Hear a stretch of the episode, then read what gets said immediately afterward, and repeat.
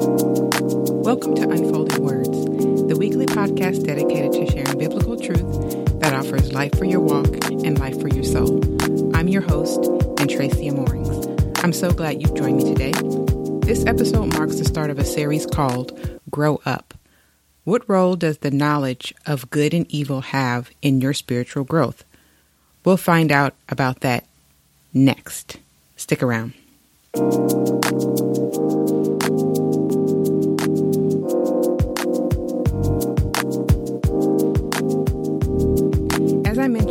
This episode is going to launch a series called Grow Up.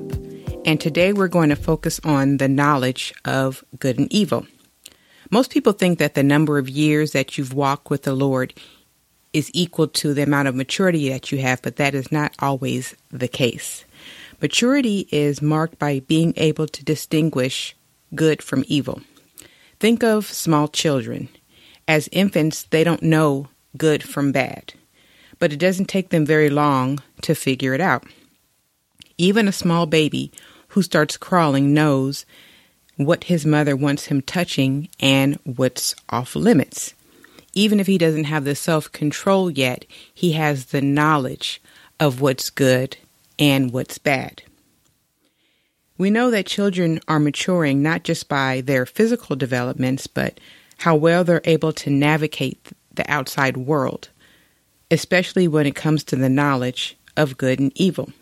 So, we're going to take a look at what the Bible has to say about the knowledge of the good and evil. And we go back to the book of Genesis where this is mentioned first. And we know that it talks about the tree of the knowledge of good and evil.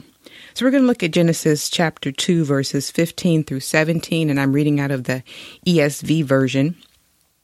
It says, The Lord took the man and put him in the Garden of Eden to work it and keep it.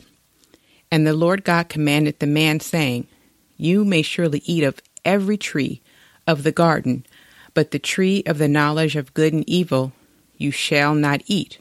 For in the day that you eat of it, you shall surely die.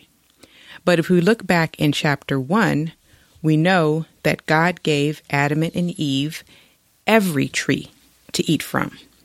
It says in verse 1, verses 29 and 30, And God said, Behold, I have given you every plant yielding seed that is on the face of all the earth, and every tree with seed in its fruit. You shall have them for food, and to every beast of the earth, and to every bird of the heavens, and to everything that creeps on the earth, everything that has the breath of life. I have given every green plant for food, and it was so. So what gives? Why this prohibition? against eating from the tree of the knowledge of good and evil when clearly it says that every tree was given by God. Is God an Indian giver? No, the answer lies in our maturity levels. If we look at both chapters in light of each other, we can see that eventually Adam would eat of the tree of the knowledge of good and evil, or we can infer that this was God's plan. It seems that first Adam and Eve would have to acknowledge God's kingship by staying away from this tree. But then, as they mature, they were to be princes and princesses under God's kingship. That was his plan for all of mankind. But Adam was kept away because he sinned and showed that he was not ready for that tree. Adam was expected to grow up into his dominion that was granted to him in chapter 1. So let's look at chapter 1, verse 28. And God blessed them. And God said to them, Be fruitful and multiply and fill the earth and subdue it and have dominion over the fish of the sea and over the birds of the heavens and over every living thing that moves on the earth. The Bible teaches that spiritual spiritual maturity or wisdom results from a process of growth. This growth is a precondition for dominion along the way. This is obvious to us if we think of children. We expect our children to grow and become mature and wise as they get older. but we would never think to burden them with adult responsibilities before their time. Like we would never give a four year old keys and expect them to drive. That's just too much responsibility. That's beyond their capacity. So for us to burden a child with adult responsibilities would crush them. And for a child to presume to take such adult responsibilities on himself would be arrogant and destructive. And so God treats us the exact same way. When we're young in Him, He doesn't burden us with responsibilities that are beyond our capacity to understand and to take on. We don't wish to be ruled by children. As parents, we don't expect our children to tell us what to do and what's good and what's bad. And it's the same thing with God. He grows us up before we're saddled with adult responsibilities. The last verse of Genesis 2 paints a wonderful picture of the state of maturity of Adam and Eve.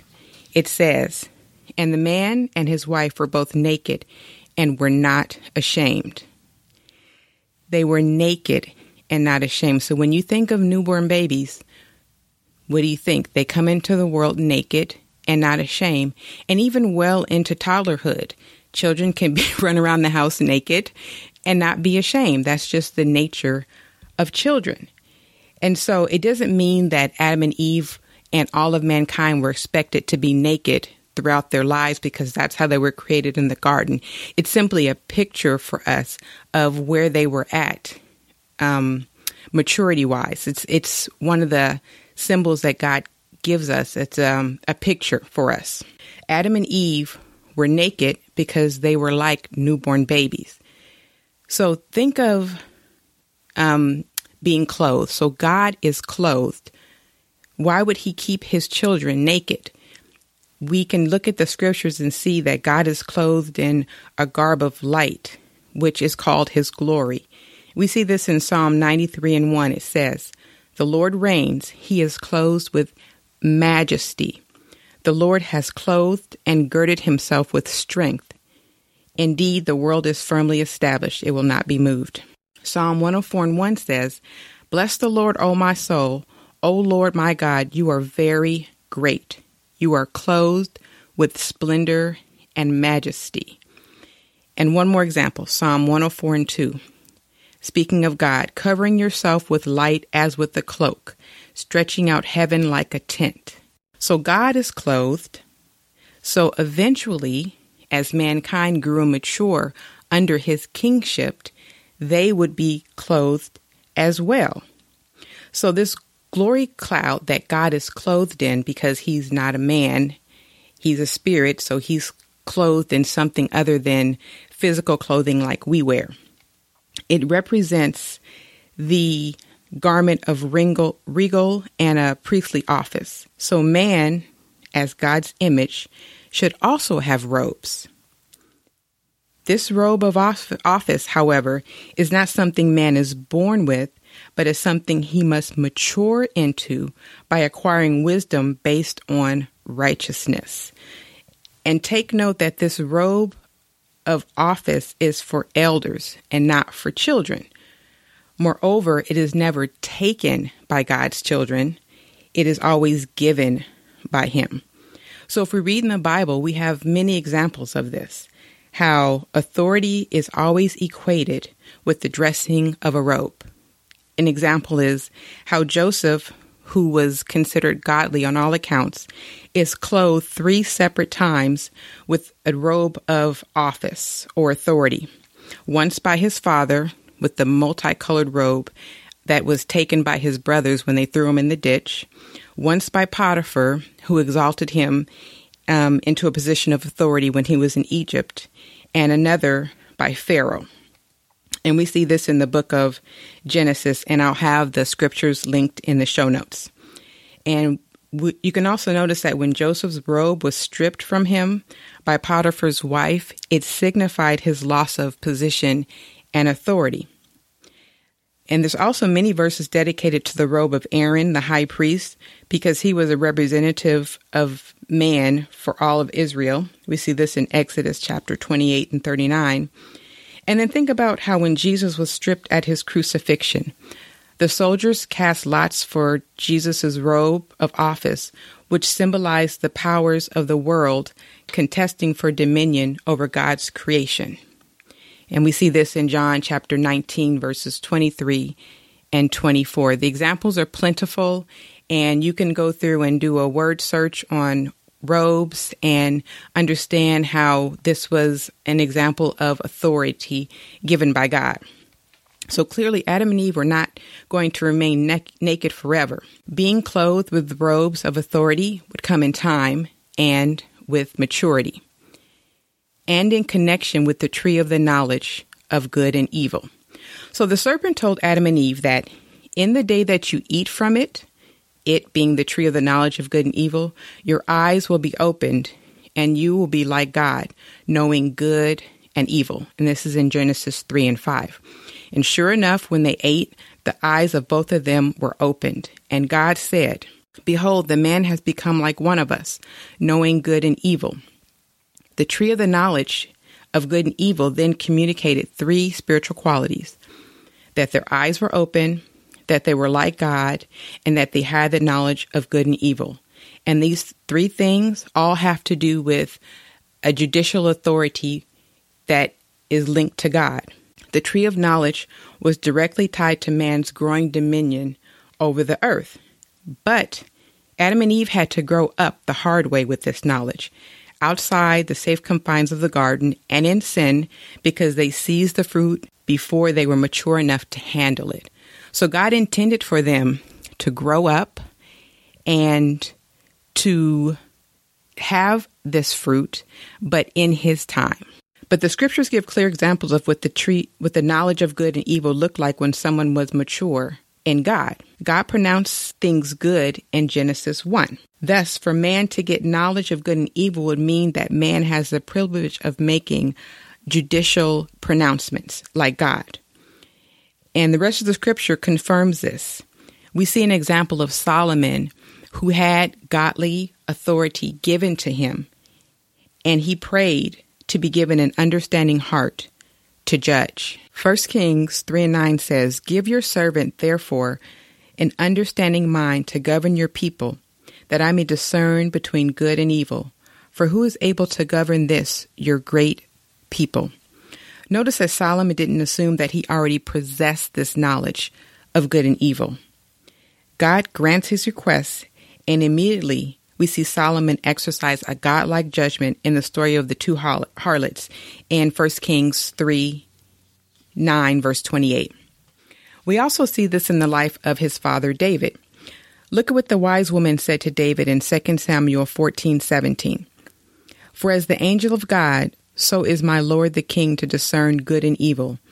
In other words, man's judicial authority is a copy, it's an image of God's. The angel of God has wisdom to know all that is in the earth. Verse 20.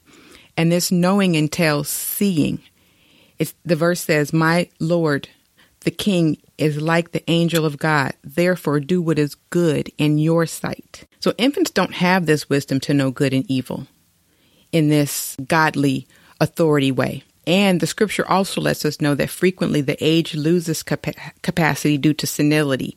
And we see this in 2 Samuel 19 and 35. So young children don't possess this because they don't have the maturity level to possess this. And we know this from Deuteronomy 1 and 39.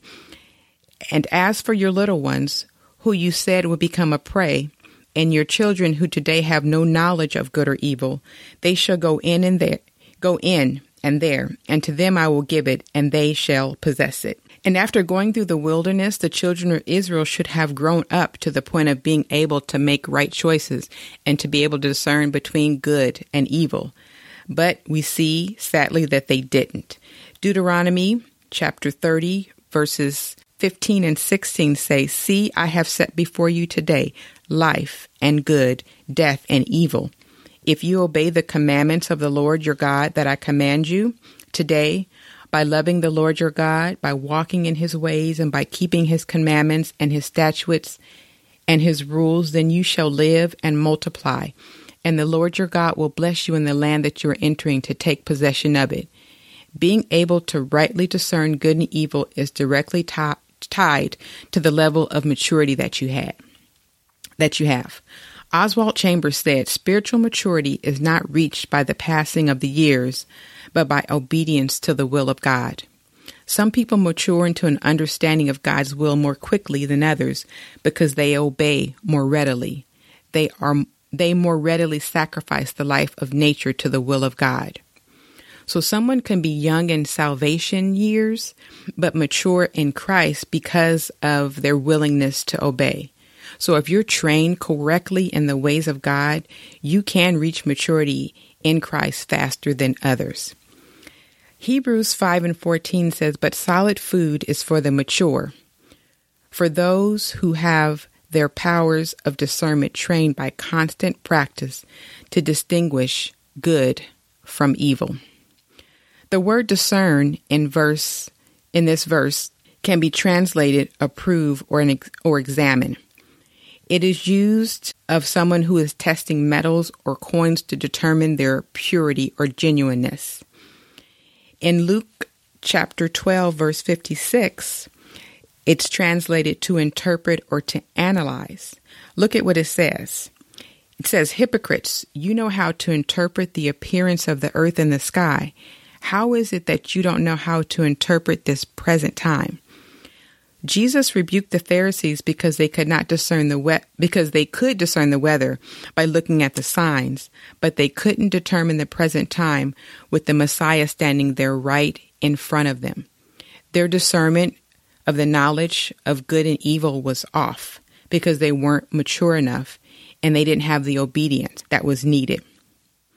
And Paul emphasized this discernment because of the false teaching that was happening in the church. Many of the Christians were calling new believers to go back to circumcision and the law when they had been called to forsake that. And so there was division happening. And the Philippians needed a wise love to know how to handle these situations. They needed discernment, which is a sign of spiritual maturity. Ephesians 4:13 says, "Until we all attain to the unity of the faith and the knowledge of the Son of God, to mature manhood, to the measure of the stature of the fullness of Christ. This growing up that we do in Christ is going to be for the rest of our lives because we'll never fully come into the fullness of Christ while we're here on this earth. But that is how we are to live our lives is to be constantly growing and maturing up into the fullness of Christ. So this is going to be a continual mark of our lives. Paul David Tripp, a writer, says maturity is not merely something you do with your mind. No, maturity is about how you live your life. It is possible to be theologically astute and yet very immature. It is possible to be biblically literate and in need of significant spiritual growth. So, if we want to grow up in God, we have to understand that we, we need discernment when it comes to the knowledge of good and evil. And this is a good and evil that is determined by God. We don't determine what is good and evil. God has determined what is good and evil, and it's outlined in the scriptures. So if we follow the scriptures, take hold of what He says is what's good and evil, train ourselves in how to discern the difference between the two, then we'll quickly mature. So our lives show our marks of maturity. Just like growth is ticked out on a growth chart, Maybe some of your parents may have had you stand against the wall and every year they would mark out how much you've grown. That's the same way that our growth is seen spiritually in God. We can see our growth tracked by how we adhere to His Word. And it's seen through the decisions we make when we discern between God's good and God's bad. So that's all for today in our first series, the series Grow Up. And we're going to be talking more about maturity in Christ next week. So I hope that you'll join me. You've been listening to Unfolding Words, and you can connect with me on social media. I'm on Facebook and Instagram under Unfolding Words. And I'd love for you to share this episode if you enjoyed it. So join me next week as we talk more about growing up in Christ. God bless you.